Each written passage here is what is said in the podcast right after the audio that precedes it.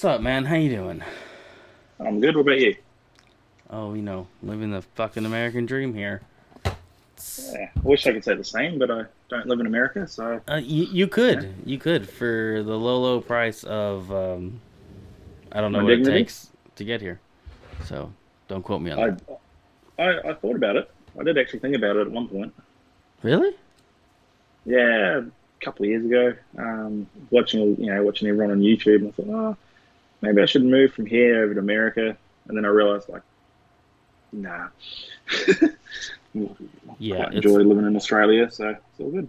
It's well, it's not. Well, the only America I know of is like SoCal, and it's fucking terribly expensive to live here. But the drift scene Yeah. is quite all right. Um, so you know we kind of deal with that. But before we get too much, I'm gonna ask you who you are, what you do. Nope, nope. It's been a while since an episode, so forgive me. What is it? It's uh, who are you? What you drive? Where you drive? Yeah, fuck it. Introduce yourself, my man. All right, so my name's Troy. Um, live in Brisbane, Australia. Currently, don't drive anything because I'm balls deep building a turbo LS3 E46 coupe. Um, did previously have a Commodore, which would be a GTO or a G8 over in uh, you know land of the freedom over there. Um, and I predominantly drive at Queensland Raceway in um, Ipswich, Australia. Damn, a G8. That's not a bad idea. Well, not a G8 per se. It's like a it's a GTA GTO year model of a G8. So it's a it's a sedan GTO basically. No, I get it. It's the same platform, right? It's just kind of like a different. Um, yeah, it's just a it's basically just a um, four door GTO, which in the later in later years became the G8 and the SS over there. So basically, it's a glorified taxi over here. noted. No, Yeah. like I love my Cadillac, but to the core, I am like a Chevy guy. So Yeah, it's just the four door Chevy I can afford with the V8. I can't afford the uh, the LSS yet. Well, actually, I think it's fucking ugly to be honest. But we won't get into we that. Don't get, we don't get them over here though. That's um, that's the thing. Like you guys got a whole bunch of cars over there that we don't get here, and then we've got cars over here that and vice you versa. Like there. you guys have the Ute. Yeah. I think the Ute's awesome. But uh, the only Yeah. reason I probably think the Ute is awesome is because we don't have it. Like for instance, I fucking hate the El Camino. Hate it. I don't give a Yeah. shit who Yeah. which one it is. Yeah. Except for like maybe the first year. Like Yeah. outside of that, don't care about them. But you guys have the Ute and we don't, so now I'm like, oh, those that's an interesting car. Yeah, you guys are kind of like your, your pickups, like the Silverados and all that, are what we would call a Ute over here. Um, they're a fucking big Ute, but you know they're still a Ute. Um, we, we've gonna ask you- those here as well. I'm gonna ask you a dumbass question. What does a Yeah. Ute mean? Uh, short for utility vehicle. Uh, okay. Okay. So- that okay, that kind of makes sense. All right. I, ne- Yeah. I never I never looked it up, so don't. No, no, it's, not, not a lot of people. Let's. I, I feel like we abbreviate, um, not abbreviate, yeah, abbreviate a lot of things down here. So yeah, like utility vehicle gets shortened to Ute, and that sort of stuff. But yeah, That's fair. That's fair. So, yeah, no, I get it. Uh So, let's go a little bit into this build and then we'll Yeah. kind of get into like your drifting stuff and stuff like that. Um what do you what do you I know you do have like the LS swap stuff, but like let's Yep. get into the nitty-gritty like what are you doing for like suspension? Um and then we'll kind of get into like the fab work stuff, but you know the Yeah, basics of absolutely. engine pack, engine and drivetrain package, and then we'll do suspension. Yep. Um, so it is a LS3 out of a basically a Chevy SS over there um, that I sort of bought disassembled because it had dropped a I think it dropped a valve. hmm Um, Just and yeah, aluminum block? with- yeah, aluminum block. Um, and I bought it actually not long after I bought the car, which was I think twenty. Ooh, 17, I think. Um, and it basically sat in my spare room disassembled because I didn't really have much money to do a motor. And then, yeah, eventually sold my Commodore and sort of had some money to put into the BMW, which is what I did. And a friend of mine go, he builds engines, and he goes, "Oh, I can build your motor for you if you want." And I said, "Oh, yeah, if you want." Um, I said, he goes, "What What are you looking to get out of it?" And I said, "Oh, to be honest, like I don't care what kind of power it makes, as long as it's reliable, and it's reliable, and if you can throw in some reliability, it'll be good." So that's what he basically gave me. It's, it's still the factory uh, pistons and rods in it, but it's got ARP bolts, um, oil, uh, Melling oil pump, double row timing chain. It's got a reverse split comp cam for the turbo. It's got uh, LS7 lifters. It's got Che, I think it's Che trunnion roller rockers, push Mhm. rods. So it's like a, it's what I would call like a you know, quote unquote built motor, just without the forged internal part. Um, and I've got a you know, GT45 to stuff some air into it. So What's the GT45 specs? I'm I'm new to know. turbos that I've been like looking them up, but I don't, I don't know, but but it's big. Yeah, Um, I've been looking. hey- yeah, I've been. Uh, I've been. I've been kind of like throwing the idea around. I'm doing like a rear mount on the caddy. Um, Yeah. To like keep the weight where it's at, without having to Yeah. like deal with like certain things, issues that come with like Yeah. you know a hot ass turbo right in front of your motor.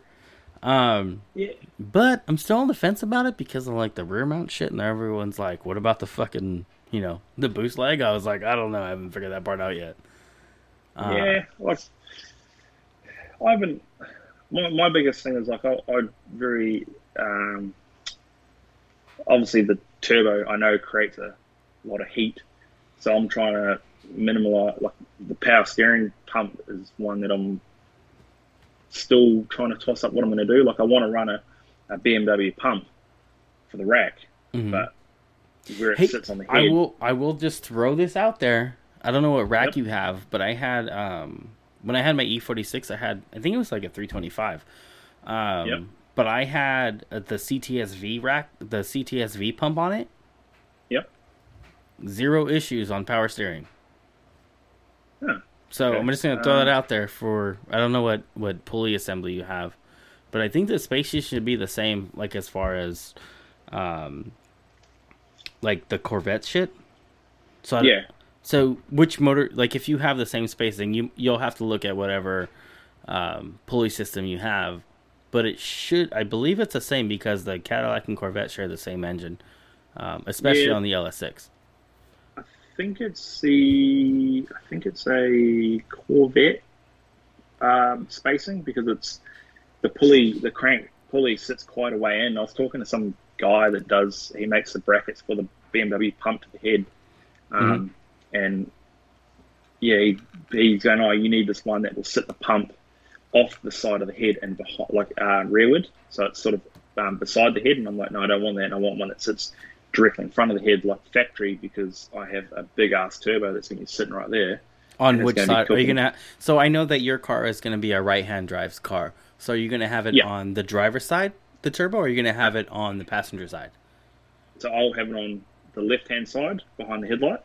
So Um, that would so be that would the, be the my- passenger side on your vehicle, right? yes, Okay, so that's what the power steering pump is, as Yeah, far as far as the CTSV goes.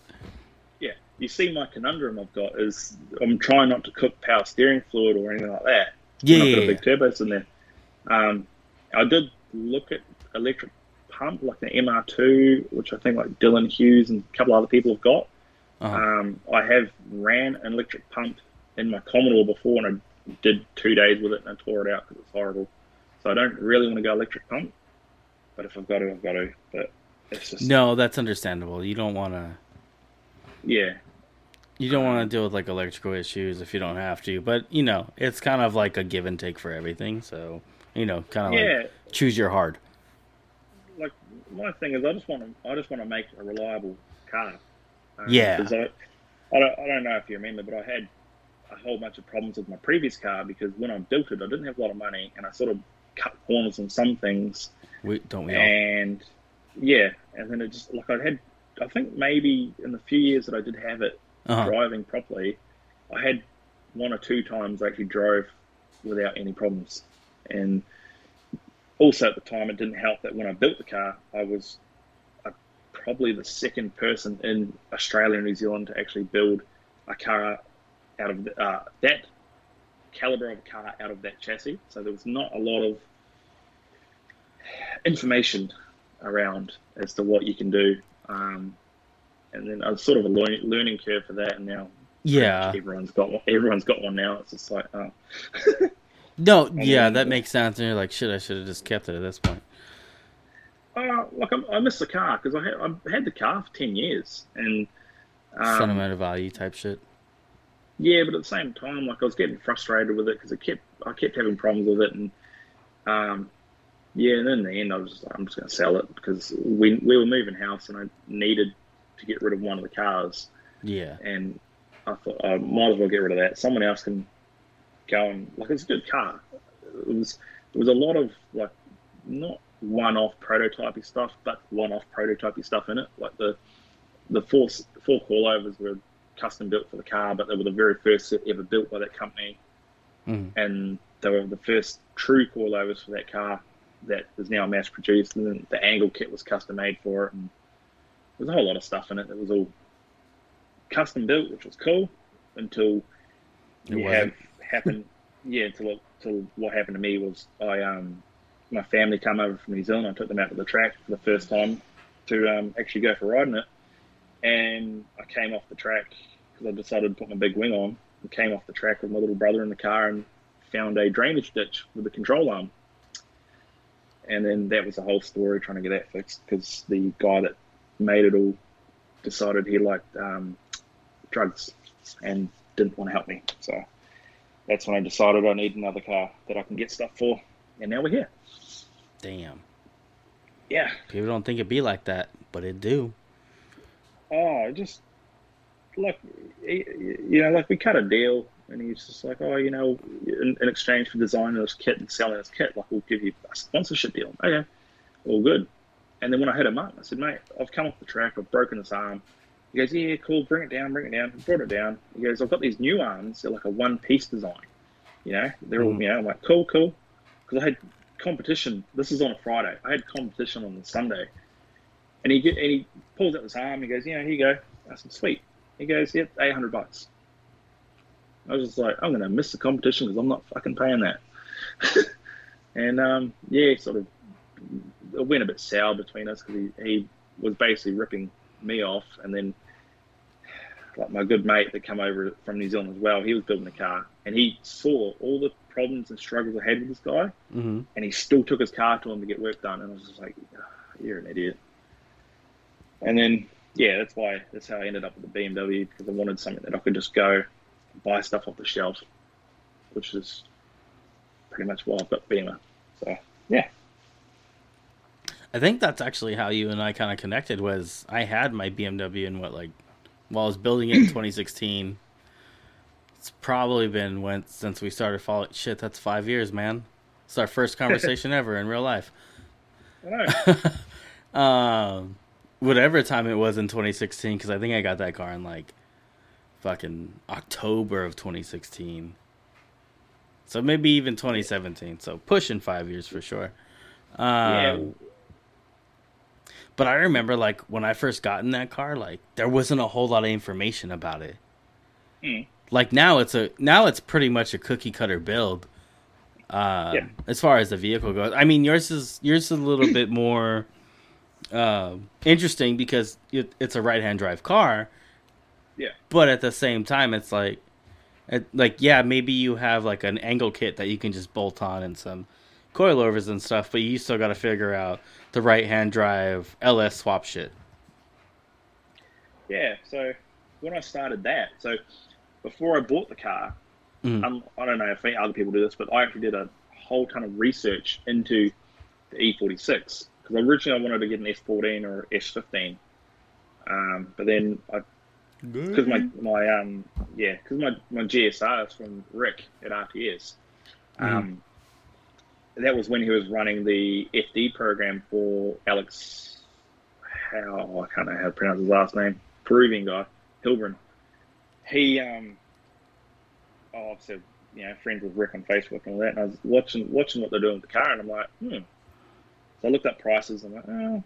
And I sort of talking to Rick about it. I said, oh, if I buy an E46, like, what sort of stuff that you have on Alex's car would I be able to buy for this car? And he basically just said, if you've got the money, you can have fucking everything on this car. I'm like, sweet. So then went and did my research, like, you know, about the rear subframe mounts and all that sort of stuff. And concluded, yeah, it'll do. So went out and found one and it's still sitting as a rolling shell with a roll cage in it. Shit. So, yeah. Dude. Yeah, and then didn't you gotten like quite did what brand are you running on that car? Or what's the plan for that car? What? Which one? Your E46 because I know you have like the dog box and the LS, but what are you gonna do for a rear end? Um, so that's a good question. um, I'm not gonna run anything BMW. Um, I am. The current plan is to use a GTO diff and axles. Um, so I have the um, se- seems seems legit garage billet stub axles that go into the into the hubs, Mhm. um, which they suit. They have that uh, the Porsche. I think it's a 930 CV bolt pattern, Mhm. which by sheer coincidence is also the same bolt pattern as GTO axles. So my logic behind it was I can use a GTO diff and GTO axles. Apart from the diff mounts having to get fabbed up, it's quote unquote a bolt-in application. Yeah, but are they the same length in the axles? Oh, I haven't thought that far ahead yet, but I, there's there's there's a, one I get where you're coming from, but if you're like but if you're like an inch Yeah. short, you're kind of fucked. Um, covered that. Um, I've covered that because there's actually a, a guy here that makes axle spaces. I know someone over in Western Australia has actually done the conversion already. Um, and he said, I can't remember what he said now. They do, like, it does fit. Um, I think one axle might be a bit short or might be a bit long. Something, something along those lines, but that's cross that bridge when I get to it. I never considered an axle conversion until you just mentioned that. Like you said that out loud right now. Yeah. Well, there, like I, I wanted to go for an, like a, a Ford 8.8, like what all you guys have over there, but Yeah. we don't get we don't get that model Explorer over here. Like I, I looked, I had my dad, who's um, who runs a towing company in New Zealand, and I had him looking for them as well, and he's, oh yeah, we can get them, and he go, I'm like, that's a solid axle, dad. Yeah. I'm like, no, I need the I need the independent one. He goes, but you said an Explorer diff. I'm like, I did, but that's a solid axle. I can't put that in my car. Oh, okay. I, I think so because I'm in the process of doing that right now. Like, so this weekend we what we have here is we have like LKQ pickup parts, like um, like Yeah. a junkyard, so to speak. So you go pull your your own parts off of like old junk cars. Um, and this weekend, so they do it like every fucking like holiday weekend. So this weekend is gonna be our Thanksgiving. Yep. Um, so they kind of have a fifty percent. Well, they do have a fifty percent off sale. So I'm gonna go get myself a Ford eight point eight housing for an IRS Yep. this weekend. That that's my plan. so I did. I, I did see that on. I think it was on Facebook or Instagram. I did see you share that, and I thought you'd just Yeah. the person having a laugh. yeah, because I'm the- actually the- like are- yeah, I have a the, um, customer's eight- car here right now with one. He has a CTSV with the 8.8 kit in it. Um, I won't be able to use the same kit. I can use probably the axles that the drive shaft shop sells. Um, but outside of that, I actually have to like lift my diff because I have the same situation like with the FRS with the diff being too low. So Yeah. like the axles are kind of angled at like a poor rate, so to speak. Yeah. Like where they're they're still the diff. I mean, they point up. So like let's just Yeah. say like here's the diff, and then look at the like the um the fuck is the word I'm looking for? I oh I hate that I'm like this. Um, The pinion? but when you get to like the hubs, like the hubs will be higher, so like you have that angle where the um, the diff sits technically lower than where the uh, spindle would sit. So you kind of have that bowing up, and then like obviously it's a drift car, so it squats. So when it squats more, it kind of fucking even does more articulation with the axle. So you kind of like run into that problem. So the plan is Yeah. to like kind of raise the diff a little bit and kind of hope it solves some issues.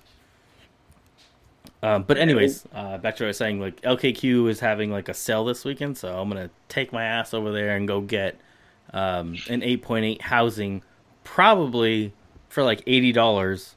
And I bought a set of used 410 gears that my customer is currently swapping out to like a 373 for like 50 bucks. So Oh, I'm yeah. probably gonna be in a diff, you know, a hundred bucks. Yeah, like if I, if I could get an eight point eight, like I'd, I'd happily run one, but we don't get them down here. And I looked at trying to get them from the states, and it's just not worth money. And then the other, like the other thing I wanted to do, obviously, would be a quick change, but they're six grand over here. And then No, are they really? yeah, Wait, There's how a- much? a- Wait, so how much? How much are they if you buy one from Rick? Because I know if you buy one from Rick, it's like three grand, give or take a few hundred bucks. Is it the shipping Um, that fucks you? I, I'm not 100 percent sure. I have, I've, I've sort of looked into Rick's ones uh, once or twice, but I haven't. I don't remember off the top of my head what it would cost, but it was about the same.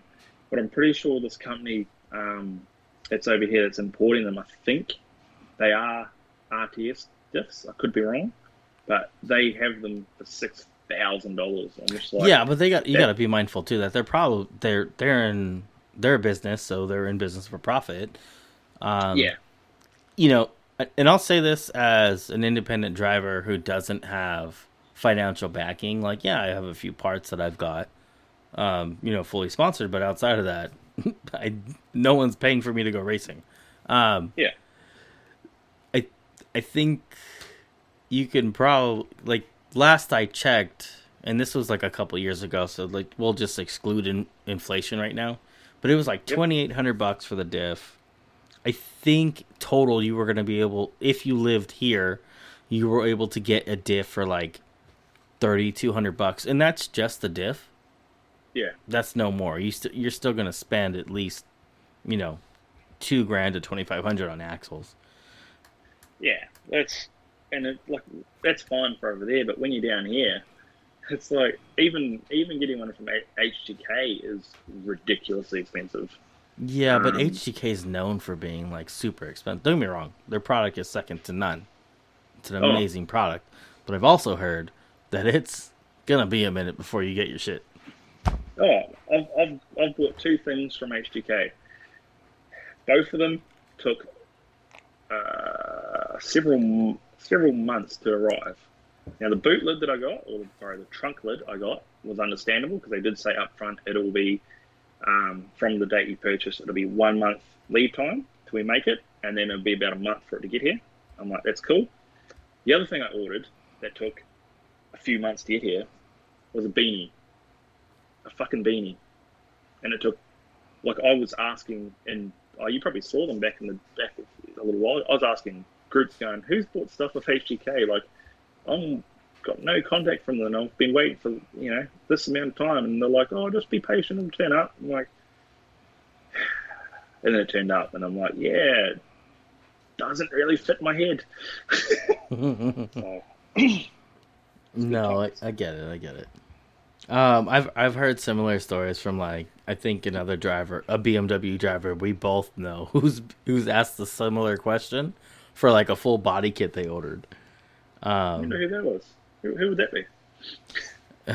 you know who it is. We won't throw their name out there because I don't want to throw them into this. But like, I- I've heard similar fucking situations, especially for man. like their. uh I don't know the BMW chassis number, but it's not the E92. It's the other one that they make the for the fucking. The... Are we are we are we are we talking about a body kit or are we talking about a dashboard? Oh shit! It might be both. Um, because if I, if it's the person I'm thinking of, he ordered a dashboard that took forever to turn up, and then it eventually turned eventually did turn up. Oh, I don't remember if it turned up. I think they ordered like the body panel kit, but I know like Hmm. Josh Robinson ordered one and he got it, but I think it kind of they're like shit. We better get this motherfucker out. Yeah, well, I, I spoke to Josh on Instagram a while ago about it, and then I was just, yeah, I asked him about it. He goes, "Oh no, it's all like." Because he's got the carbon Kevlar one, and he, he goes even even as a partnership deal, like it's still bloody expensive for what it is. I'm like, and I just got the fiberglass boot lid, and I thought that nearly blew my ring hole out when I saw the price of it. I'm like, yeah. but yeah, Hey, you could have any price you want. You better back it up. pretty much. But it, look, it's like a really well made trunk lid though. Like for yeah, from my understanding, their product is Yeah. fucking amazing. It's got you know sunken in, um, well not sunken in, but it's got like rib nuts so you can attach it to factory hinges and yeah, like it's a well made, well made bit of fiberglass. But Have you ever seen their um their FD E46? Like in haven't person. seen it in person. Not Dude. person, no. That thing is fucking nuts. So I saw their E46. I never got to. I never got a chance to see the um, their E92, but Yep. I mean, I saw it from like a afar, but I never got to see it like up close, like I did the E46. But they they did the um, what is it? The uh, subframe tie-in. You know, and they do the uh, Yeah, yeah, where they weld it in from to the cage. Yeah. and then like if you look at it, like you can see that they cut it with a sawzall. so it wasn't connected to the subframe anymore, quote unquote. You know, Yeah, yeah, yeah. that was that was how they had to pass tech. I've, obviously been in Australia, like I haven't had the chance to sort of see proper FD cars in person, but I have, like, admittedly, I've seen about four of them in person, and like, as much as I like drifting, I like I like nerding out at them, like going up and nerding over the car. Like, I think the last time I came to California, um, we went to Rhys Millen's shop Mhm. um, I don't remember what for, but Rhys happened to be there, and because obviously we're both, my dad and I are both from New Zealand, I had a little New Zealand flag on the hire car, and he, he came right driving in, into the car park, and he seen the flag, and he's like, "Are you from New Zealand?" I'm like, "Yeah." I said, "I just come to buy a T-shirt, and I think I bought a helmet." And he goes, "Oh, do you want to come over and see the race cars?" I'm like, uh, "Yeah." You're like fuck And yes. Yeah, and so he took us over to the other side of the, the complex where his um, shop was. He had the uh, the Genesis uh-huh. sitting there, and I was like, "Holy shit, that's an actual FD car!" And then, you know, my dad's like, "Oh, you know, don't don't touch anything," and they're like, "Oh," and then I think uh, one of the mechanics, he's, "Oh, come have a look," and he's like, "You know, climb underneath and have a look at all the suspension." I'm like, "Okay," so I was like nerding out over that, and um, yeah, Samuel Samuel Hubinette's car, the Challenger, was in New Zealand. and I saw that in person, which was pretty cool. And then yeah, Mad Mike's cars, obviously, and the car that I nerded out over the most was um, Vaughn Gittin's car in New Zealand. His And New Zealand was- car. Oh, it's his old, his first um, S550 that he built. Uh-huh. That he That's the one he wrecked at Texas. no, that was a S197. How do I- Forgive how me. do I I'm not a do I- fucking Ford guy, so when you like reference them, no idea what you're talking about. Ne- neither am I, but how do I know this and you don't? Um, no, Because I'm not a Ford the- guy. Yeah, okay. That's why So the first, the first Mustang that he built, that three wheeled, um, the new, the one you know, the new shape. Yeah. He campaigned that for I don't know how many years, but then when they when RTR built him a new chassis, his original chassis was sent down to New Zealand, um, where one of the local drivers now drives it in the D1NZ series, Oh shit! I know who you're Um, talking about. Yes, the one he sold it to. Fanga Dan. Yes. he- okay. Yeah, yeah, yeah I know Yeah. what you're talking about. So, um, yeah, I was in the country, I think, attending a funeral at the time. Oh, that the lead, lead festival was going. Oh yeah, no, it's great. Um, yeah, the, at the time Leadfoot was on, which is Rod Millen's thing, and um, one of my mates goes, "Oh, do you want to go down to Leadfoot?" I'm like, "Oh, yeah." I was like, oh, actually, Vaughn Gittin's car's there. I'm like, yeah, let's go. So we toddled on down, and then, yeah, I went had a bit, took a whole lot of photos of the car and like all the um, nerdy race car stuff that I sort of I'm into and all that. And then yeah, um, Dan ended up with it, who ironically is the other person that had a Commodore drift car at the time I built mine. Um, who in person said to me, "Oh, I'll give you, you know, just hit me up and I'll give you some advice on the car." And when I hit him up, I just got ghosted. So I had to learn it all by myself. It was pretty heartbreaking. so, but yeah, it's um, like yeah, big big nerd for race car stuff like that. Like looking at, know, I sort of go over photos on Facebook and nerd out over stuff because I don't know why, but it's just what I do. no, no, I, I, I get it. You, you, so for for people that don't know who Troy is, uh, if you've ever asked a fucking question within the drifting world, you see Troy there answering the fucking question that like Daigo only could answer. I'm like, how the fuck do you know this information? Or why do you know this right. information about Rick from RTS? Why do you know this information about Vaughn's program? I don't even know how you get it half the time, to be quite honest. But you know so it. I, I know it. So the thing with that is, I don't actually know how I know this stuff, but I think what it is is I will see it somewhere and I'll just, for some reason, it'll get stuck in my head. Um, but then there's also stuff like I work out in my head logistically from my how I would do it, my point of view. Like when Mad Mike come over with his um, Miata, mm-hmm. he came over one year with a blue car, mm-hmm. and it was I think the NC platform, and then the following year he facelifted it to the whatever the model is after, I think the ND or something like that. And everyone's going, oh, he's built a new car, he's built a new car. And it's like, no, he hasn't built a new car. He's put new panels on it. And then like, no, no, he's built a new car. And I'd, you know, why would you spend all the time and money developing and building a car? Basically, just put it in a bin and build a completely new one for the next year.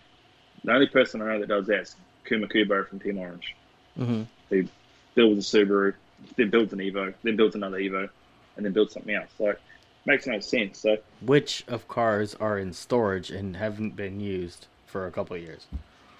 Uh, I'm pretty sure Colt from Redline Restorations in uh, Connecticut, I think it is. He owns the majority of Team Orange cars now. Must be nice to be rich. Yeah, he, I know he's got a lot of top secret cars, and I know he's he does own the Evo Nine and the Evo Ten. But yeah, I the, just the Team Orange cars, right? Yeah, the Team Orange ones. I don't yeah. know if they're in America. I don't know if they're in America yet. I don't think, I think so. I think they're still in um, Japan, from my understanding. Yeah, um, but basically, to answer your questions, I will look at stuff and I absorb information, and I, yeah, just sort of can recall. Oh, so your fucking information is all bullshit, and it's a guess. Got it. Yeah, you know what's funny is because you were like, no, it's not going to be Adam that goes to RTR, and you were wrong. I know. Maybe I didn't know. Maybe it was. Well, in in my, in my defense, I, I thought it would have been um, Travis Reeder, but and then at the same time, like I was looking at all the evidence stacking up against me, like about about um LZ going over, and I'm like, what threw me off was when Ray from RTR commented on something going, y'all have no idea it's hilarious. And I'm like, well, I'm going to take his his comment over everyone else going, oh, it's LZ, it's LZ. And then when the when the um it came out that it was LZ, I had like three people message me going, nah, nah, nah, nah, nah, you were wrong, I was right. And I'm just like, you know what, block. no, no, no, I, I get it. And, it, and like just to like touch on that for a second, like a lot yeah. of a lot of I've seen like so much hate on the LZ factor. Um, yeah. But I think people forget like that like uh things change. So yeah. So I I feel like uh I think LZ was like kind of like their best choice to go with as far as like LZ's yeah. a really good driver. I'll never shit on him as being a bad driver because he's not. He's he's not. He's been on the podium for a reason because he's a good driver. Um, secondly, uh, he as from like a uh, business standpoint and in in today in the 2021 market he's the most financially beneficial driver to bring on yeah that makes sense like we're in it to yeah. make money like i mean maybe maybe you and i aren't in it to make money or maybe the average person isn't in it to make money but at some point you have to like turn that into like i have to fucking be profitable off of this and I think that's a good thing. I think I think Adam LZ going to RTR is the right step for drifting because now you can kind of like have that backing. Like, let's just say, I don't fucking know. We'll just. Who else has? TJ Hunt, for instance. He has a, a really great uh, YouTube following as well. And, mm. you know, he can potentially be the next FD driver that comes in because he has he has that uh, relationship with NOS Energy Drink. Yeah. So he can technically fall under Chris Forsberg's team.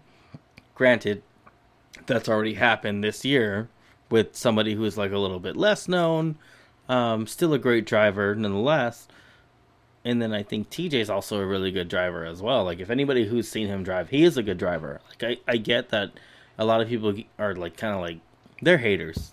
People are haters in general. I've I'm guilty of it. We're all guilty of it. Um, but TJ's like a good driver. He's progressed a lot in the past few years. He and I started doing drifting around the same time. Obviously, he's more well known, so people know who the fuck he is. Don't know yeah. who I am. Um, but I can see him coming in, and I can kind of see that future kind of happening with him, where like he would join the NOS Energy Drink team and kind of compete. I don't know if he plans on doing that. Whether he does or doesn't, don't care. Um, yeah. But like he's built his foundation to actually do that. So people were kind of upset, like, "Oh, he's just famous." I'm like, "Yeah, but he was kind of fucking a nobody at some point. We all were. We're all going to yeah. be." Um, but I think people kind of like they they try to throw that. Uh, it, even my friends, like I'm I'm really good friends with a lot of drivers, or not a lot. That's that's a lie. With a handful of drivers, I'm good friends with, and these these a lot of some of the my friends are really great drivers. Yeah. Uh, maybe they've had you know not the best luck at certain situations, but they're really good drivers.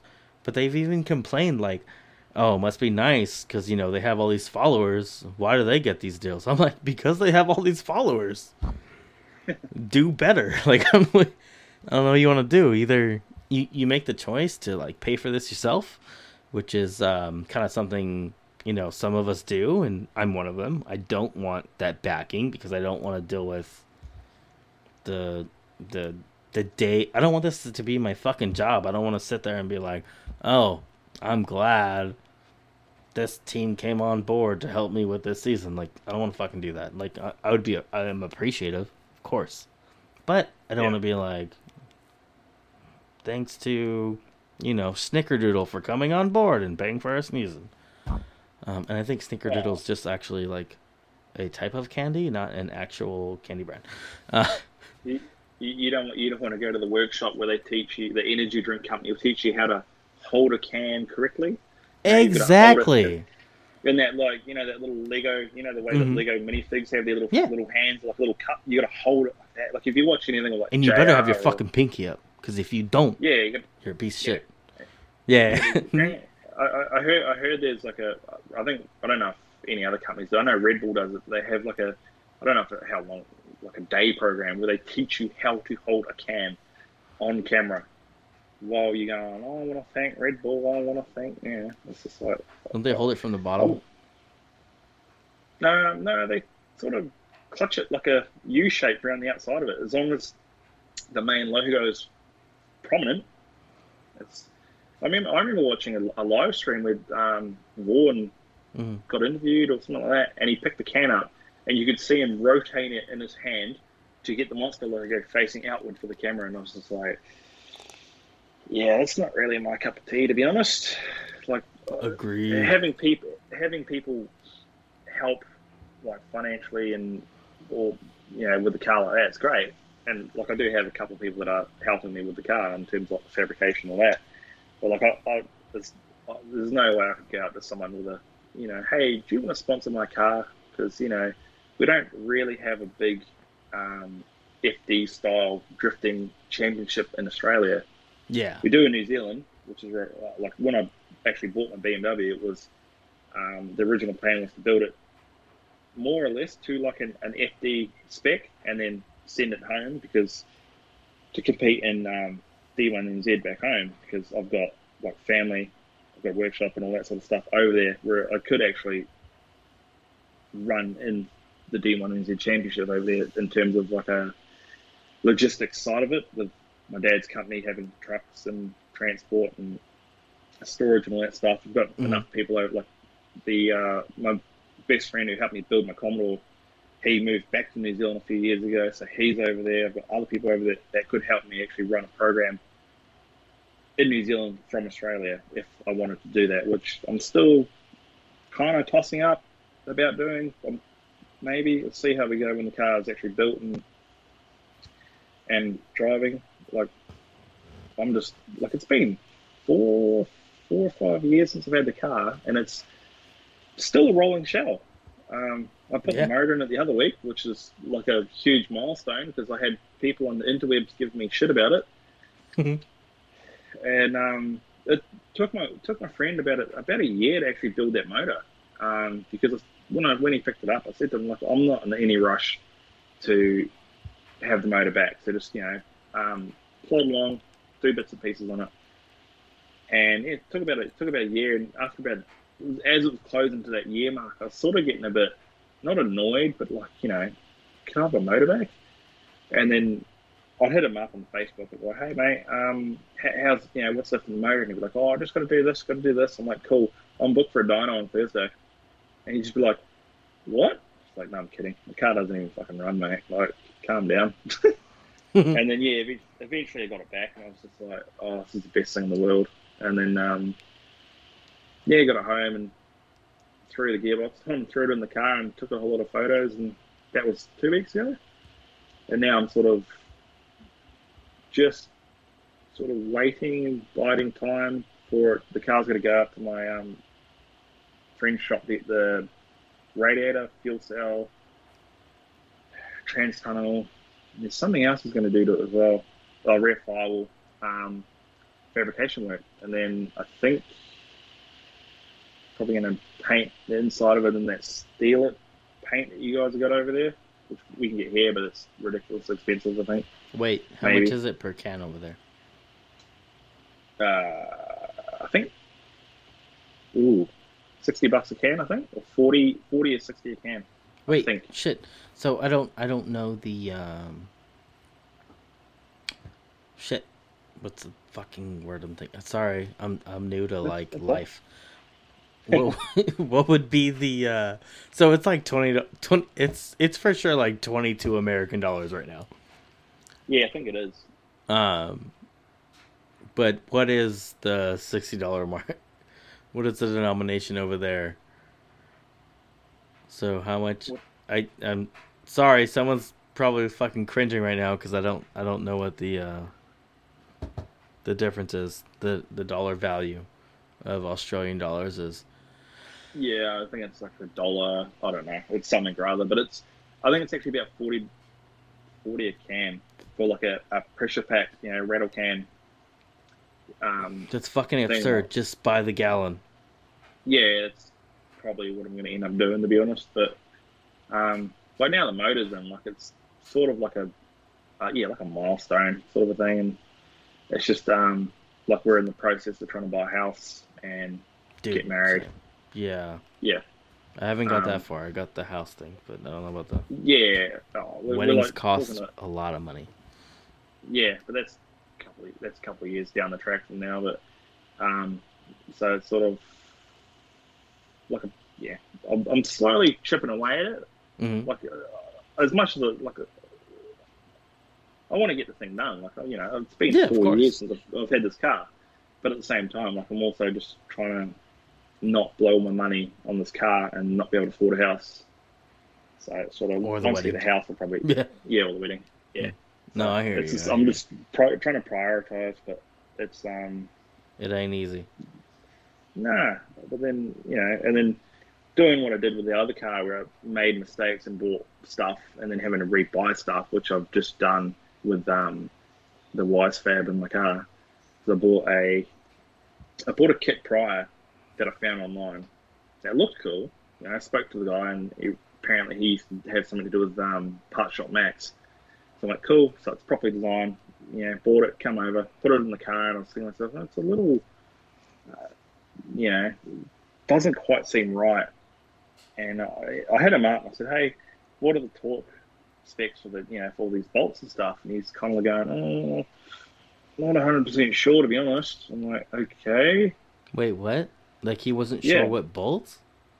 yeah, what what like what the torque, you know, the torque the bolts down to, and I'm like, okay, you know, so I did some um, investigation, and it turns out the kit is actually made in China by another So- company, and he he buys, you know, bulk buys it all and slaps a sticker on it, and then um, sells it. What color is the uh, kit? It's blue. Is it iodized blue? Uh, Is it like possibly. a baby blue? kind of. I know exactly what the fuck you're talking about. Okay. Uh, yeah. I'm, I'm, For those of you who, that are concerned or wondering, it starts with a week and ends with an end. I'm not naming anything. Um, but yeah, he, he sort of he sold me on this kit, and I'm like, But I've oh, heard, sounds really I, good. I've actually heard good things about that fucking kit though. So like, I don't want to shit on it either.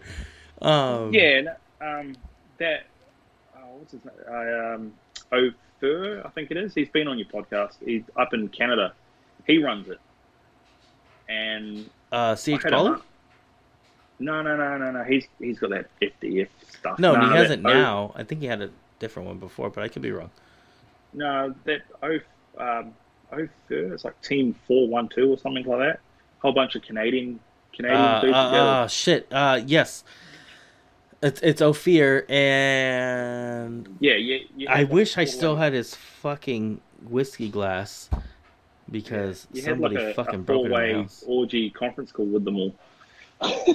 Terrible. I'll Um, never do that again. They were great guests, but having Yeah. too many people on at one time is fucking miserable as a podcast host. And Oh, I yeah. think I Um, could speak for myself when I say that. Um, But yeah, so I got I got sold on the kit, and I thought, yeah, and then I was putting it in, put Mhm. it in, thought it seemed a bit off, but yeah, I ended up did the research on it and worked out it's from China, and then I was sort of having second thoughts, like, you know, is this is this part actually billet or is it just alloy? And then is this arm actually what it's supposed to be, or is it not? And then I just thought, yeah, I'm probably gonna change it. And then yeah, ended up um, going with Wisefab for it, just because you know it's Wisefab. Everyone knows what that is. And no, that's fair. Um, did Wisefab ever do like a second gen kit or a second iteration of that kit for the BMW, or are they just kind of like stuck with what they had originally? Um, no, it's- yeah. So I there is a second. Well, it's kind of a second generation kit, I guess. Like the um, the control arm is different, The quote unquote V two.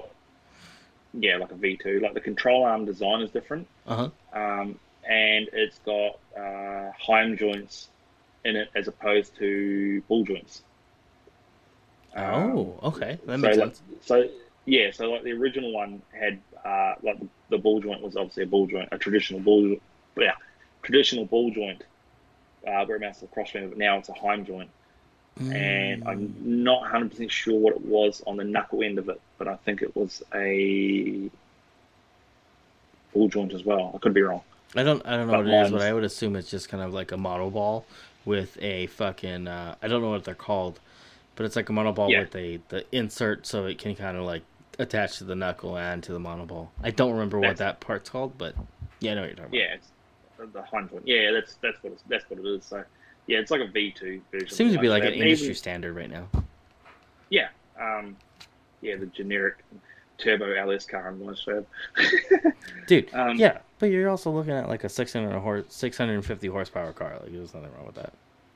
yeah, well, like, that, that was my theory. I'm like, oh, I'll just go with something that's proven worldwide, and then I can get parts for. And I had a had a bit of a nightmare get, getting the Wisefab because the shop I ordered it through ordered it through another shop who ordered it through their supplier who didn't actually order it from Wisefab, and it was like a three month ordeal, and then I ended up having to contact Wisefab going, "Hey, did you guys send out a kit to Australia, or is someone telling me porcupines because it hasn't turned up?" and then yeah, next thing you know, it turned up like about two weeks later. I never told anybody this, but I'm actually a Feal suspension and Wisefab dealer. You told me that. I told you that. That's told me right. that. I told you that, and maybe like fucking a handful of people. Yeah. Yeah, I never mentioned it on the podcast. I mean, you guys know now, so hit me up because I could use some money. Um, Well, that's like because I think I, I, you told me because I, I um I bought the remote water pump thing from Drift HQ, which I found out through the Adam LZ video when he did this big merge video, and I looked at it and going, "Holy shit, I want one of those!" and then bought that. And I then know, I um, kind of want one too, but I got a pump that works. yeah, I think I was talking to you. It looks fucking sick though.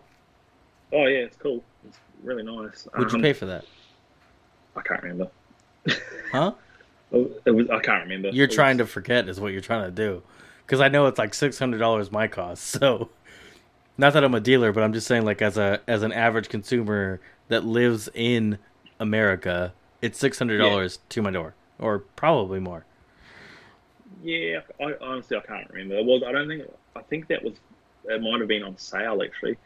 But what got what what, what impressed me was it was I ordered them on a Sunday night Uh-huh. Australian Uh, and it was at my door not the following Monday but the Monday after. So it was like within like two week. weeks. Yeah, that's Yeah. fucking absurd. That's a great. I think Drift HQ did like they fucking hit the nail on the head when it comes to like. I mean, obviously not a fucking sponsor of this show, but like they Yeah. hit the nail on the head when it comes to like having parts in stock, especially for like um, anything that's common. Like LS is obviously fucking common, so they're Yeah. able to like ship that shit out, and I think that is a true um, Drift HQ like product. That is not an outsourced product. Like that's an in-house The- product that they had made for themselves. The the water neck thing. Yeah.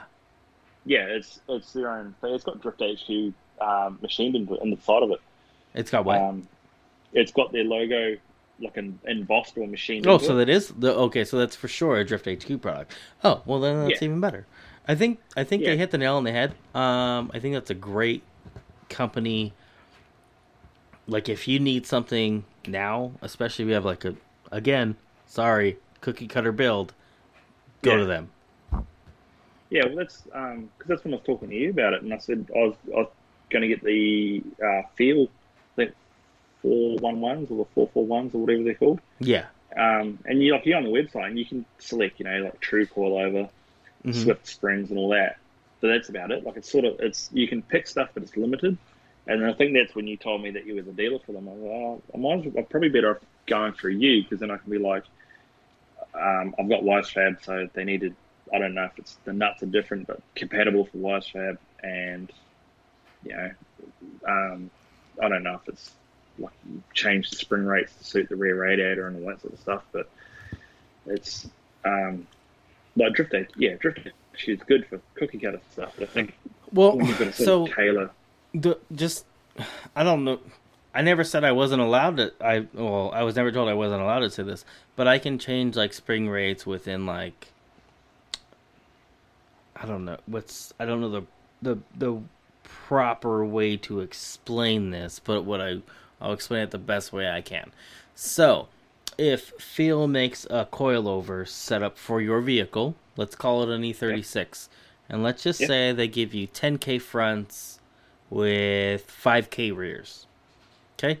So within that 10k front or the 5k rear, I am allowed to change it um, within uh, quote unquote 2k spring rate. So that means your 10k fronts can be as high as 12k or Yep. as low as an 8k. And if you have the what is a 5k, I don't think you're in a. I don't think there's anything less than like a 4k. To be honest, um, I can go up. I can go as low as like a 4k or as high as um, an 8k spring rate um, without an extra fee because of the way the valving works.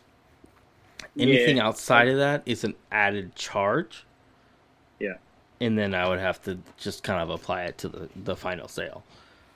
Yeah, I think that's a, a like a general rule of thumb with any coilovers. You can Correct. go up or down Yes. two kgs before they need to be revalved to suit the new spring, and then like I don't know if, if I want to change my like my spring rates when I order them. Um, like you see people posting on pages all the time. Oh, I want to get some off the shelf BCs, but what spring rate should I get? It's like just get what they come with. The off the Like, shelf did- ones, you asshole. Yeah, like But you can also actually call them and be like, "Hey, I have this vehicle," and they are gonna have like a common it, kind of have like the common setup for that. yeah, From my then I- understanding, it's a Chelsea thing that kind of does it. yeah. That's what I was gonna say. I just, I, but don't quote me on that because that's probably fucking wrong. Yeah, because I know over there you can call up and be like, "Hey, uh, BC, uh, I want the Denofa special."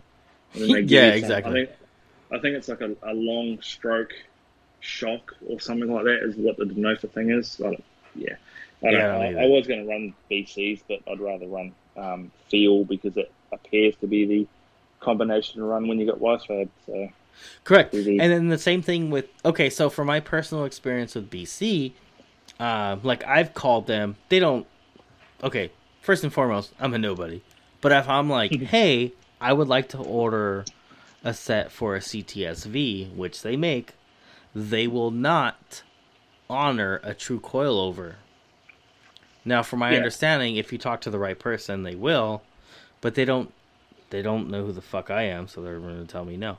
Um, but I've called them before because this is when I was like building me my car, and they were like, "No, we can't do that." Like, you know, we've had customers issues in the past that said no, and same thing goes with Yellow Speed Racing because I called them as well, and I was like, Yeah. "Hey," because they're the only, they're the only, well, they're not the only other company that makes coilers for my car. Um, they're one of the few, and they're like, "Yeah, we we don't do that." Um, but but I've actually talked to like the the gentleman at Yellow Speed Racing, and he's even been like, "Hey, I can do this for you, but you got to give me like your specs for your car. Um, Yeah. you got to give me like measurements and stuff just to make sure." I was like, "No, no, no, you don't need to change your coilover. I just need you to provide me with a fucking spring, a lock, and a spring seat. That's it." yeah, Um, everyone thinks it seems to be like um, like an E forty six issue where you kind of gotta like reinforce the uh, strut towers and stuff. But anybody who's Yeah. seen like the CTS strut towers, they're like, oh, you actually don't have to do this for this vehicle. Um, the only people who have had problems with it are people who are running like an extra wide wheel in the Yeah. back without telling them, "Hey, I have wider wheels," like an Yeah. asshole. So it so it kind of fucked it up for the whole platform on both uh, BC Racing and Yellow Speed Racing's coilover setup. But Feal is like, we don't care. We'll make you what you ask us for, what you ask Yeah, us to do. I, I contacted the um, the local rep for B, uh, yeah BC in Australia, Uh huh. and I said, "Oh, how much is oh, you know how, how?" Said, "I went to them and said I want true coilovers. I think it was a BCER for an E46." And he turned around and goes, "They don't exist." And I said, "Yes, they do." Goes, no, they don't. I said, "Yes, they do." No, no, they don't. I'm like, "I can show you photos." He goes, "No, no, they don't exist. Then, then we don't have." I'm like, "Bitch, please." they Right? exist. and he goes, and I said, he goes, oh, we, we can tailor make something. I said, you know what? Don't worry about it. I'll go. I'll go find something else. It's just like, oh, if if Yeah. It's it's why I just stay with Feal. Like, don't get me wrong, they're expensive, and I don't get any special pricing outside Yeah. of my dealer pricing. so like, Mm. when I build this fucking base model that I have, um, I'm probably just gonna end up like swapping the shit from my race car since I'm not racing this year, or 2022. And since I'm not racing, I'm just gonna throw it on there and just buy another set for it for the following year. But it's it's very frustrating when they're like, "Oh, we're a this company like we'll make you anything you want if you pay for it. But like if you call us you better talk to the right person because if not you ain't getting what you want. Yeah, like when I um, posted the photos of the when I put my engine in the car, because at the moment I have those lovely, lovely max speeding rods in the front of the car, and uh, um, and I bought them because they were hundred bucks, Mhm. but I needed coilovers with the lock kit so that I could still move the car because obviously when you put the lock kit, they have the um, strut strut top that relocates the strut. You Correct. can't use a, a, a factory shock. So Yeah. I had to buy coilovers, but I wasn't going to go out and buy my uh, uh, end goal shocks because I didn't actually know what I was getting at the time. So when I bought them, and someone hit me up and goes, "Oh, you've got all that money spent in your car. Oh, you get the LS3, oh, you get the Y3, but you got max speeding rods." I'm like, "Did you miss the part of the caption where I said temporary coilovers?" He's like, "Oh, You're like no, they're three hundred dollars for a fucking reason. Yeah, and then Lower Like, your I- voice. I run it. yeah. I, I, yeah, like I, I run a, a Commodore drift page, Uh huh. and you get people come like, oh, I want to put, oh, what's the cheapest coilovers I can put in my car? And I'm like, why would you put cheap shit in your car? It literally holds your car to the ground. And they're just like, Run stock just- suspension with cut springs at that point, Yeah, like and I- hope for I the just- best. yeah, I, I, I can never understand why people. I don't know what it's like over there, but down here there is like a um, uh, like a, a cloud of what's the word for it? Uh, mystery of sort of thing around drift cars in terms of a drift car doesn't need a handle. You can just go buy three hundred dollar coilovers, put them in, run fucking steel wheels with like you know one nine five tires on it, and it beat it off the walls, and it looks like a hunk of shit. And they're like, "Oh, it's my drift car." It's like, no, No, It's you know just- what? I think I'll say this to to add to what you just mentioned about that. So, like, I'll say, Yeah. like, you you can have your shit car. I don't- I don't like. I think I think that's a good thing. It kind of like you can have your shit car and then have like a real proper drift car, or Yeah. quote unquote a competition car. But those two Yeah. cars are two completely different things, and I think that's what people don't really understand yet. Like, so yeah, for instance, like with the I, so I got that base model Cadillac that I it's not done yet, but I have most of the parts. I think actually the only thing I'm missing for it at this point is like, I think fucking bushing, like a couple of bushings. I have all the Yeah. suspension bushings. I don't have the um the cradle bushings for this rear subframe or the diff bushings. I think that's the only thing I'm Yeah. missing outside of coilovers. But at the same time, Yeah. it's like this car isn't meant to be like a high strung car, so I can use the cheaper Megan coilovers to fucking putt around on and get to the track. Yeah.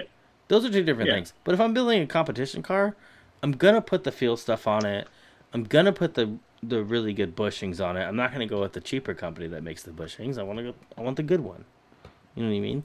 Like there's a difference in quality product for a reason, and certain companies charge more for a fucking reason. Obviously, some of them back their product up. So they're like, "Hey, if you fuck up, you break this, I'm gonna replace it." Not all companies Yeah. are like that. Um, but people kind of have this this instinct like you can just throw shit on it but that doesn't mean you're gonna go compete with the other people who have the good stuff like those are Yeah, two different things i think grassroots and competition are two different things and people need to remember that yeah. Um, did you see that post I put on Facebook the other day? I, I had someone out of the blue mm-hmm. hit me up on on uh, Instagram, and he's going, "You need to buy TruHart coilovers for your car." And I'm just like, he like he just spammed the True shit out what? I'm like, True TruHart, I think they were. I've never I've never heard of them personally, but and he's going, and I'm like, and I, I looked at it, and they're like six hundred dollars for a set of four, and I'm like, oh, that's I'm, I'm ridiculous good. Yeah, and I'm like, oh, look, thanks, but I'm actually looking at running Feal. Um, and then he goes, no, no, don't worry about Feal. You need to run these. no You, you, and then I'm like, and like, I posted a whole lot of the screenshot up there, but he just kept like bombarding me with all the stuff. And then he, and I said, mate, like, I, I appreciate, you know, you're trying to thing, but I want to run this in this car.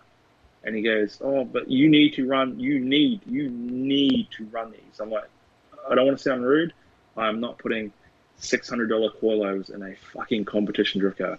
No, No way. no, hell. there's no and way. he and yeah, and then he kept like he it got really weird because at one point he's like, um, "I'm gonna exorcist perform an exorcism on you," and I'm just Mhm. like, "What the fuck?" And then that's the what I put up there. Then he carried on going, um, "Your roll cage. You need to you need to take the roll cage out of your car. You need to put in an E36 roll cage because E equals something, three equals something." and six equals something. And it was it was he was turning it into like a god thing. And I'm just like, what the fuck are you talking about? Dude, is it and he's were you on the internet? Yeah, and I'm just Oh, like, I I'm- fucking hate the internet just- lately. Yeah, I was no, just I get it. what? I was, yeah, and then like the company that did my roll cage in my, in my car is called um, Black Arts Fabrication, and he's going. He posted a photo of my roll cage. He goes, "If you crash, Black Arts won't save you." And I'm just like, what the fucking. Okay, yeah, but I've and seen your roll cage. Your roll cage looks really well done. Like, Yeah, yeah, because um, I got it. I got them to. I got them to do it to, um, like we have a sanctioning body in Australia called CAMS. mhm. I don't know what it stands for, but it's a CAMS approved roll cage. So that's why. And is it also FD approved or no? I don't know. I think so. It's, it's designed to be a competition level cage. No. Um, the- what does your cage consist of? Because I know you, I know you have the six point. So I know you have like the. Um, I've seen your cage before. That's the reason. I. So Yeah. you have the front that goes down to the Yep. front, and then you have the door bars that goes to the B pillar with your main hoop, Yep. and then you have the rear ones that go to your to the rear towers. Do you have Yes. intrusion bars? Uh, not to the firewall. I don't know. I So- don't, we don't. So you would need those to be FD legal outside of what your Yeah. cage is. Yeah, because I, I remember your cage. I not it, it's a vague memory. Um, Yeah. but I do remember you having like a legit cage setup, with the Yeah, exception even- of possible like intrusion bars. Yeah, like even my Commodore had a, a proper um, up to spec cage. because like the one the one like you know we'll sort of kind of cut corners in places, but the one place I don't cut corners is safety. Yeah, yeah. Um, so that's why I have proper cages, proper seats, proper belts. Um, obviously, I wear a race suit even though I don't have to. Yeah. Helmet. Um, Do you do you do it to feel cooler than everybody? Sometimes, but sometimes, but in Australia, when it's uh, you know 32 degrees Celsius in the summer, it's fucking hot. hang on, and, like, hang on, hang on, hang on. I gotta convert you know- that. You got to convert that. Okay, Yeah, yeah, yeah, give me two seconds. Uh, Yeah. hot. 32. right? Celsius. Yep. Nope. Don't worry. I'm on it. Oh, you're worried about 89.6 degrees Fahrenheit. Okay. Yeah, Wait, with what humidity? Because those are two different things. So 90 degrees with a dry heat and 90 degrees with a fucking Fahrenheit. We're talking. I'm talking Fahrenheit. So we'll talk about your 32 degrees. Uh, can with or without humidity, because those are two big differences. What the fuck is Fahrenheit? Can you speak English? um, no, the humidity in Australia sucks. It's Oh, okay. So I, I gotta be mindful. I never fucking travel there. um, but yeah, that's okay. That's understandable then. So you're Yeah. usually, you know, you get out the shower, you dry off, and you're wet again. Got it. Yeah, like it, like I, s- yeah, humidity. I, I've never, I've never been to Florida, but I'm imagining it's what the weather in Florida is like from what I've heard. Like very muggy, um, humid, humid, like thick and hot, and it's um. And when you Two came of from, us, I've never been there as well. yeah, I've been to you- aren't Hawaii. you gonna It sucks there. Humidity is a bitch.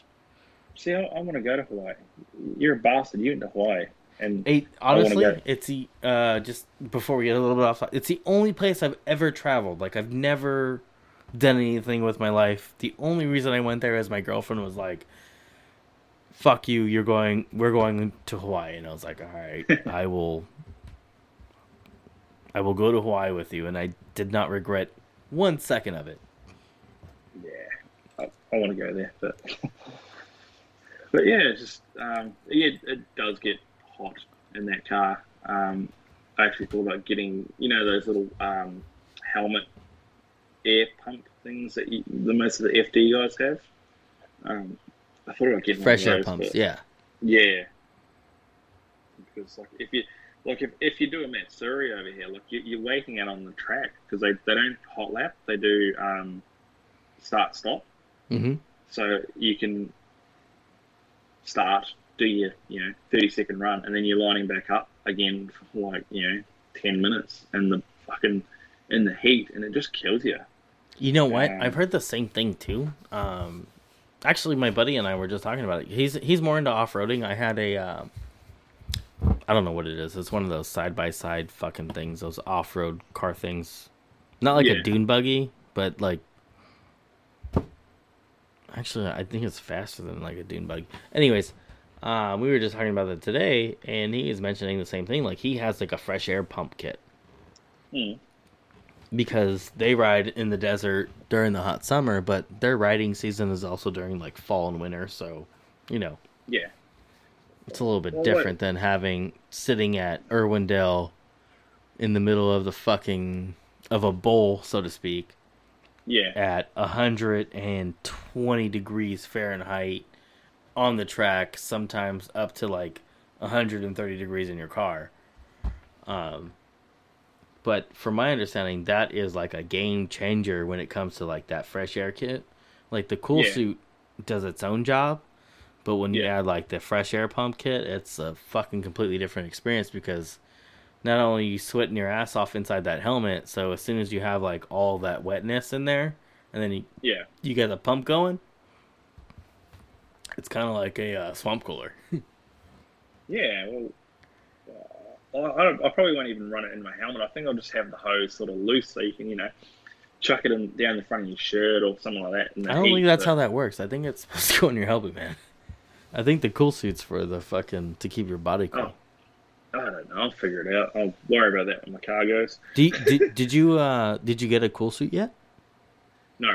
Before you buy one, before you buy like the whole complete kit, um, Blake Vanthoff, he's been on this know that. podcast before. Yeah. I think he just recently built an E92. He went from like an E36 to an E92. Um, yeah, he's got a. he has a he has a YouTube video showing you how to do it, um, where you can like make your own and you can save a couple hundred bucks. So you can sure you can make like your own tank setup, and then you just buy Yeah. like the cool suit shirt, Yeah. and then but I will say because I only have the cool suit shirt, like I don't have anything outside of that. I think I Yeah. spent like fifty. I think I spent two hundred and fifty bucks all in. I got the original prototype that my buddy Andrew made Yeah. which still works. Obviously, I don't drive as much as I'd like to, but it does work. It's worked for quote unquote, we'll call it 10 events. Um, Yep. And like a used shirt, which is probably not not my proudest moment that I bought. Um, but it was like 50 bucks for the shirt, so I was like, I had to take it. Um, but I think I, I'm like 250 into that whole fucking thing, and I don't hate myself when I'm driving. Well, that's fair enough. That's I don't know. I might look into that, but I think for what I'm currently doing, like well, when I get it going, will be mostly just um like the casual drift nights. I think cool shed might be a little bit excessive. Um, because you know, like It gets fucking hot at night, especially if it's yeah, humid. yeah, it, like because the majority of the, the the track days that we have here uh, on a Friday night, um, from about I think it's like four o'clock to ten, four p.m. to about ten p.m. Mhm. and I think it's like every second Friday of the month. So it's like you can drive pretty much you know year round. And then there's another another little track near where I, I live uh, that Luke Fink runs the go kart track, well ex go kart track. Mhm. I think he does them every night, every week as well. But Yeah, but how far are you from that? Because I know Australia is kind of like rather large. rather, yeah, that's an understatement. Um, so from from my house to Queensland Raceway is about 45 minutes. Okay. Oh, Um, not bad. Yeah, and then because where I work, I I work um, ooh, maybe halfway between home and the track. Uh, probably not halfway, but you know, quarter of the way from home to the track. So I would load my car and trailer, take it to work, go to work, and then head out to the track after work. Yeah, makes sense. Um, which is yeah, which saves a lot of time. Um, and then Luke Fink's track, Archerfield, is actually halfway between home and work in the opposite direction. So coming towards home, I think about halfway. So either like I can go either one. so either way, you're looking at like an hour to an hour and a half commute to either track, right? uh, to Luke's track. It's probably about a twenty minute from work, uh, and to the Queensland Raceway, it's probably about half an hour. No, so From it's not even. yeah, it's not. It's fucking as big as Australia is. Um, yeah, the two main tracks in Brisbane anyway are relatively close. There is another track that I drove uh, in competition, which is about three and a half hours from where I live, and that was um, that was a good little track, but they don't do drifting anymore, unfortunately. And I actually had a I had a memory pop up of an in-car footage from that track today. I watched it and I was a bit depressed because I'm like I haven't drifted in like eight uh, since 2018 because I don't have a car. but No, I mean- I, I I get it. Like I was complaining the other day that I haven't drifted in like six months because, like, I'm trying to. I just I just fucking paid off all my credit cards. Like my credit card debt is zero. I still have some other loans that I gotta take care of, but yeah, my credit card debt is zero at the moment, and I want to keep it that way. And I oh, don't yeah, 100% do not want to get hit back into credit card debt with racing. So what I've been doing is actually been working cars on the side. So if you're in SoCal and you have a Cadillac CTS-V, come fucking talk to me because that's my specialty. And I also do other shit. yeah. Well, like I- I've just had a um, like yeah, 2018 was the last time I drove my old car, and then I what happened? Oh, I sat out. I um, what did I do? I changed the fans. I think for some reason, and the fans didn't work, and I sat on the grid while someone was refusing to get towed off the track because they had a, a fa- uh, mechanical, and um, my car basically overheated and blew the radiator while I'm sitting on the grid. So I had to, you know, drive off the track, and I had some kid come up to me. He was like harassing me for a ride most of the day, and he goes, "Oh, oh, c- can I come for a ride now?" And I'm just like, "Really? Look at my radiator, mate. It's fucked." Oh, You know what And you then, yeah, also can do? What? Take your fucking passenger seat out. no. I like having a pa- I like having a passenger seat because I've taken people for I, I've taken people for rides that have gone on to get a drift car of themselves. Which I don't disagree It's- with that. But what I am Yeah. saying is, fuck them kids. Um, especially if they're asses about it. No, I, I have heard like horror stories from like certain drivers. That are like, dude, I've had this fucking guy in my car and he's a fucking dirtbag. Uh, but I've also heard like stories like you just said, like, oh, I had somebody in my car and it was great experience, and I fucking tandemed with them, you know, x amount of years Yeah. or time later. You know what I mean? Yeah, well, like my my logic on logic theory behind it is like you can go to the track and you can have like a, a spare uh, empty seat, and then you know some kid might come up to you and be like, oh hey, I really like your car, you know, c- can I go for a ride? And you're like, yep, cool. So you throw them in, and then um, I, I don't I don't think you've got a passenger seat, but when I put someone in, in the car it's never I don't know, I'll we'll go out there and I'll give them a fucking ride. Yeah. And um, and my like my theory was like you know if I take some kid who's never been to a track before, never been in a drift car before, and his first experience is with me in my car, and then he goes out and buys a drift car, which as I said did happen with someone. Um, then that's great because then you bring more people to the sport. yeah. But then the other the other one is I might take someone for a ride, and then you know he might get out and goes, oh hey, my dad owns this company and he's actually looking to sponsor a car, and, you know, and then he might go to his dad and dad, you know, next thing you know, you what kind of fucking perfect world are you imagining in your little head? I don't know, but it sounds really good, and it might happen. Did, did, hang on. Did that? Did is that something like you really thought of? Because I, I think about the same thing, and I want to discuss that for a second. Yeah, no, like that that, that was one um, one of my theories behind if you come up to me at the track and I'm not having a bad day, and you ask me for a ride, I will give you a ride. No, Like, I, I- I get it, and I, I get Um, it, and and and uh, in I think about that too, and I think about like not giving someone a shitty attitude. Well, technically, well, it may seem like I have a shitty attitude on this podcast from time to time, um, just the way I act out about things. But I don't act Yeah. like that towards people like who I just met. Like I might tell you to fuck off if you're like come at me sideways if I think you're kind of like Yeah, being you know kind of shitty and uh, but at the same time I'll be like oh I'm usually pretty like cool with people like oh hey how Yeah. are you like I I'm never like an asshole off the bat unless you're like you give me some weird energy and I'm like dude don't fucking yeah. do Well, it's same as me, but yeah yeah, yeah. It, Uh, it's with anybody but it, but at the same Yeah. respect it's like I've also thought about that same thing that you just said out loud was like oh what if it's somebody who wants to sponsor me? Like we need to be realistic about this. That's not how Yeah, life works. I work for a Yeah, living. You work for a living. Yeah. shit don't happen it- like that unfortunately. It'd probably never happened, But there's always that possibility of it uh, might, uh, agreed. And that's and that's why my, my, I'm always happy to give anyone a ride who wants a ride. And it's just like you know, one I day you think- might. I, I don't want in and I'll and I'll and I'll close with this because uh, we're gonna have to end it soon because my girlfriend's about to get home from work. It's fucking Okay. twelve sixteen in the morning here. Uh, and I'll close with this, Yeah, and and uh, I will say that I don't want to ever give somebody a ride because I expect something out of it. Does that make sense? Yeah. And and I'm not Yeah. saying that's what you want either, but I, I would want to give somebody that ride along because of what you first said. Yeah. I want somebody who's never had the experience to have this and be like, "Fuck! I just had my first ride along. I want to do this now." Um, Yeah.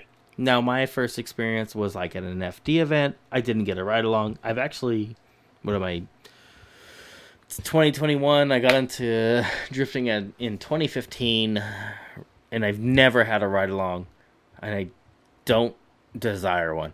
But Yeah. um, like it's it's uh, it's I wouldn't want my experience and my the way I am my character, like where I don't want that ride along. I don't want to change that for somebody else who would want the ride along to see if they really like it. Yeah, Um, I would I would much rather have somebody be like, "Hey, can I have a ride along?" Because I may change their perspective on something and be like, "Oh, I want to pursue this as well." Not so much as I'm hoping someone fucking picks me up as their driver for this. Um, Oh, granted, yeah. this isn't Oh. a perfect world, so I'll assume that's never gonna happen. Like, I I never see that as a possibility of me giving somebody a ride along, which I never have. But I never, Yeah. I'll never think about that in the back of my head. yeah. No, like I said, it, it probably never happened, but you never know. Like you, Agreed, agreed, and I don't disagree. That's what I'm saying. Like, I don't disagree with what you're saying, but it's just like, from my point of view, it's like a realistically thing. Like, that's not gonna Yeah. fucking happen. Like, who has Yeah. that happened for? yeah. Like I, I went to Matsuri earlier in the year, and Uh-huh. um, the the guy that I actually gave the ride to, who went out and bought a car, he he was there, and he goes, "Oh, come for a ride, come for a ride. I'll take you for a ride. You, you know, you can give me some pointers." And I'm like, "Yeah, I'm keen." My um, mate that I was with hmm bitched out, and he wanted to go home. He also knew, he knew the same guy. That's how um, the guy got the ride in my cars because he knew my friend. hmm And then he bitched out, and we went home. And I'm like, I was supposed to go for a ride with old mate, and you know, he goes, "Oh, fuck, whatever." Okay. but yeah, it's just um, that's probably like one of the, not. I don't know if I'm proud of it, but it's you know when when you take a you know quote unquote random person for a ride on a track, and then fast forward a couple of years, and then they're going, "Look, I've got my own car. I've got my own car. Come for a ride." You know, and then he, he even said to his he said to his, his, his girlfriend while I was standing there, and he goes, "This is the guy. This guy is the reason I have a drift car. He took me for a ride. He got me fucking hooked on it." And I'm just like, I was like, because I was working on his car for him too, and I'm just like, oh, feeling a little humble at the moment. I, I think I think in in, uh, in hindsight, like I think people know what they want to do, and Yeah. and I, what I'm gonna describe is an asshole. Do you know what an asshole is? oh, don't don't get me. People that ask your opinion. I've got one one person that I know here. He'll hit me up, and go, "Hey mate, what would you do for this? What would you do for that? What would you do for this?" So I'll be like, "Do this, this, this." He'll then go and post in our group and go, the exact same question: "What do I do? What do I do?" People give him something else, something different, and he'll do that. And like I, So basically, he's made up his mind already, but he was just asking around. yeah. That's what an asshole is. He's waiting Yeah, for like- somebody to confirm it. Uh, but it's Yeah. funny. It's like I'm I'm the same way, and I I don't necessarily like that part about me, but I do do it. Yeah, Um, and then like in the um, in the end of it, it's like I know what I want to do, so I've stopped asking so many questions. But you got to be mindful, Yeah. like this person who got who's like, oh, this is the reason I got into drifting. Like they knew they wanted to get into drifting, but they Yeah. needed that little piece of like push of like, oh, I'm gonna do this because this person gave me the answer I was looking for. Like I made up Yeah. my mind, but I needed someone to be like, "Yes, you're gonna do this." We're all a little bit of an asshole in a way. yeah. Well, what, what gets me though is just when people ask your opinion, but then they, you know, get someone else's and they go with their one. It's just like, why Yeah, would that's you an come and asshole. ask me? They they Um, wanted they, they were waiting for somebody to give them the answer they wanted. Yeah, and Or I think I'm guilty of that. I think it's it's not my fucking proudest. Um, well, the, the other the other one the other ones I can't stand are the ones who go into a group on Uh-huh. Facebook without searching, and they'll just they'll ask the question straight off the bat. And yeah, it's like that's been covered so many times. Whereas like, I'll, without I'll searching. go, yeah, without searching, and um, like I'll go and I'll research myself. Like I, I asked um, um, what's his name, Andy uh, or Hately or the E guy thirty. with the or- E Orange E30s building the 46. Yeah. He he posted something the other day, um, like a dial in the bell housing. Uh huh. I don't don't know thing, but I hit him up and said, "Hey, is that necessary for you know QuickTime bell housings? Because that's what I've got." And he goes, "Oh, you should absolutely do this." And I'm like, he doesn't have a quick time. "He does." I thought he had a McLeod. I don't know. Is I'm it pretty sure orange or black? Those are two different things. Black. It's black. Oh, he has a quick time. Okay. Um, and he said, "Yeah, it's absolutely 100 percent necessary to do it." And I'm just like, "Well, I never did that. I just slapped my GSR and I blew it on the motor and off I went." oh, oh, are you talking to? Oh, I know what you're talking about. Yeah, you know, I bought my bell housing from Rick, and he sent me those same instructions. Hmm, Didn't Yeah. even fucking look at them. What I don't, I don't know what it is, what he did, what the It's it's just are. making sure that you're like your bell housing is like fucking like a true center because Rick not it's not a Rick thing. It's it's like a common thing with like a force, especially a four speed of all things. Um is Yeah. to like not have your trans like truly centered to like your pilot bearing type situation. And it can kind of cause, cause problems. And like even if it's Okay. off just a hair, it's an Yeah. issue. But the but the problem is is like with like an LS or a Chevy motor, and those are the only two things I have experience with, is like um the dowel pins. Yeah, So you have the dowels, like I can't fucking move this thing. Like that's it. Yeah. It's when I put it on, that's where it's at. And like some people will argue like, oh, you could fucking move it like very little at all. And then yeah, it'll line you up. But like I've never had like a bad situation. Now, granted, I'm only doing like four fucking fifty horsepower max to the wheel, and I don't think Yeah. my car's that at all. I think it's probably like fucking three eighty probably. Um, but like I've never had that issue. But I've heard so many people be like, "You have to fucking take care of it." Um, and I've seen people Yeah. like spend their time doing it. I'm like, well, how do you do it when you change a clutch? Because I know for a fucking fact you're not doing that trackside. yeah, Nobody's doing it trackside. yeah. Uh, like I, I was fortunate. I didn't have any, um, like any with my old car. I didn't have any any major engine or anything driveline or anything gearbox related issue wise. Like I blew axles, I blew brake lines, Mhm. blew radiators, blew wiring looms, like did all that stuff. But I, the one thing that never stopped, never stopped was the engine or the gearbox. Everything else, I blew blew the diff apart, I blew the crown wheel apart, did that. But yeah, just I don't know. It's fun fun thing about having a car, I guess. Right. No, but alrighty, man. I think I'm gonna call it. Yeah, it's all good. Yep. Uh, thank you for coming on. Uh, how do people find you, sir? Um, you can find me on Instagram, which is uh, Troyster455. Uh huh. Uh, and Facebook is Tripping Out Motorsport. And I think, yeah, just Troy Tripp on Facebook if you want to add me. And you got like what, five hundred thousand subscribers on YouTube now? What's your YouTube? Uh, I don't remember. I think it's Tripping Out Motorsport as well, and I think I've got three. I know, but I'm funny. Um, sorry. Yeah. I'm a, I'm a comedian on the side. But alrighty, man. Thank you for coming on. I really appreciate it. No, that's all good. All right, man. You have a good night, dude. We'll we'll uh, we'll definitely talk again soon. Uh, how much longer Yeah. till the car's done? I Ideally. don't know.